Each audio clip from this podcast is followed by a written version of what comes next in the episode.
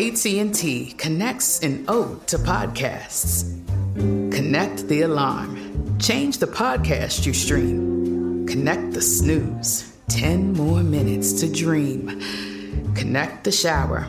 Lather up with the news, sports talk, comedians, or movie reviews. Connect with that three hour philosophy show. Change the drive into work in traffic so slow. Connect the dishes to voices that glow. Thank you to the geniuses of spoken audio. Connect the stories. Change your perspective. Connecting changes everything. AT&T. This is your moment, your time to shine, your comeback. You're ready for the next step in your career and you want an education employers respect. So you're not just going back to school, you're coming back with Purdue Global. Backed by Purdue University, one of the nation's most respected public universities, Purdue Global is built for people who bring their life experience into the online classroom. Purdue Global, Purdue's online university for working adults. Start your comeback today at purdueglobal.edu. It's Tuesday, July 26th. I'm Oscar Ramirez from the Daily Dive podcast in Los Angeles, and this is Reopening America. The exclusive club of people who have not had COVID continues to shrink. However, some experts say that most people have been infected even if you didn't realize it, as some 40% of confirmed cases are asymptomatic. Immunologists are also looking into whether exposure to other pathogens or coronaviruses could trigger immune responses before COVID spreads. Julie Wernau, health and medicine reporter at the Wall Street Journal, joins us for those that think they have remained COVID free. Thanks for joining us, Julie. Happy to be here.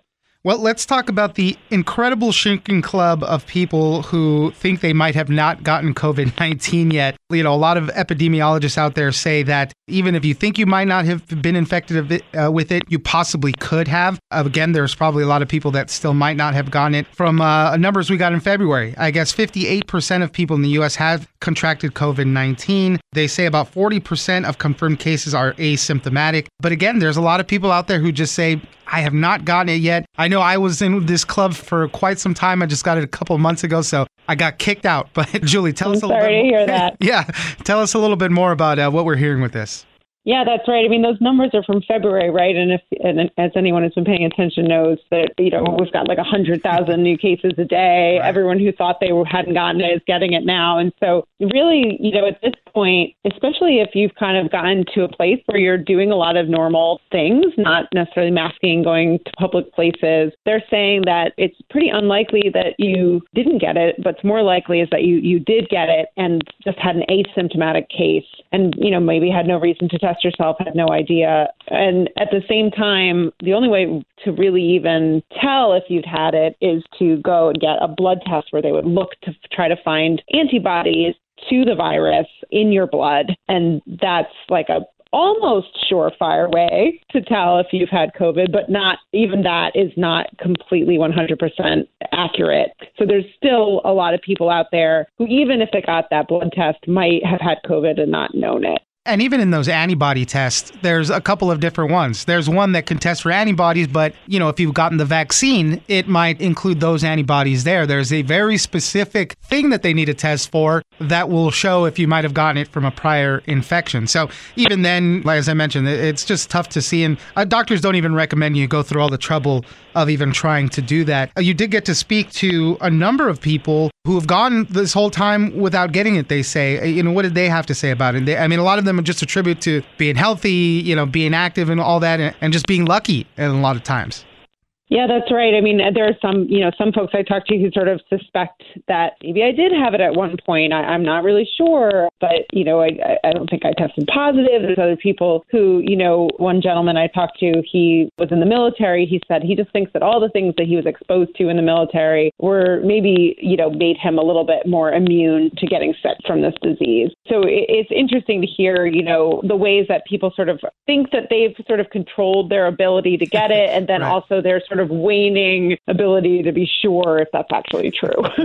you know, it's all very funny when you just uh, attribute it to you know one crazy wacky thing. You know, I, I drank from the uh, the garden hose when I was a kid. That's why I'm still immune. You know, different things like that. But doctors and immunologists are trying to study, you know, what makes people more susceptible to getting it or severe infection or resisting it a lot. And there are a couple of things that they found that might have helped people avoid it this long.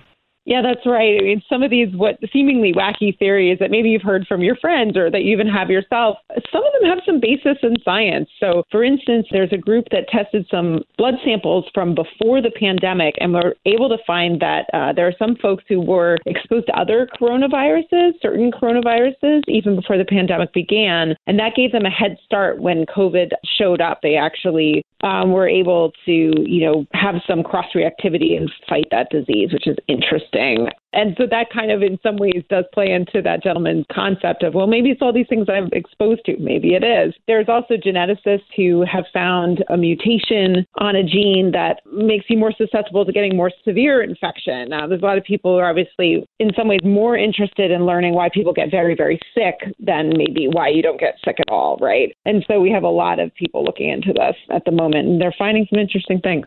Yeah, definitely. I think there was a study of nurses who had been uh, pretty good at avoiding it too. And one of the reasons they posited there was also, again, exposure to a lot of other coronaviruses and whatnot as part of maybe giving them some better immunity. But in all of this, it's, as we mentioned, it's the incredible shrinking club of people who have not gotten it. As we see constant virus mutations, as we're seeing with these subvariants right now, this BA5 just highly, highly transmissible. It's taking people down. Uh, you know, people are, are getting it uh, more often. And as we kind of heard from the very beginning, doctors have always said, you know, at some point, everybody will have gotten it. And then, you know, we can move on to getting to this post pandemic era, I guess. Well, I mean that that's not to discount, of course, that you know we're seeing people getting it two and three times, yeah. right? So that's interesting as well. You know, um, some people are like, I don't think I've gotten it, and I've been you know working in this very exposed job all this time, and then other people are saying, I, I you know I've gotten all my shots, and I is my third time getting COVID, um, and so they're still sort of urging people to think about that, that there is waning immunity even if you've gotten the disease, and that you can in fact get it again and again.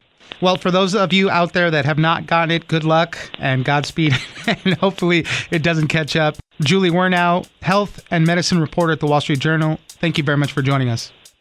Thanks for having me. I'm Oscar Ramirez, and this has been Reopening America. Don't forget that for today's big news stories, you can check me out on the Daily Dive podcast every Monday through Friday.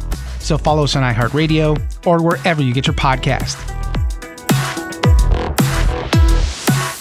Hello, it is Ryan, and we could all use an extra bright spot in our day, couldn't we? Just to make up for things like sitting in traffic, doing the dishes, counting your steps, you know, all the mundane stuff. That is why I'm such a big fan of Chumba Casino. Chumba Casino has all your favorite social casino style games that you can play for free anytime, anywhere with daily bonuses. That should brighten your day a little. Actually, a lot. So sign up now at chumbacasino.com.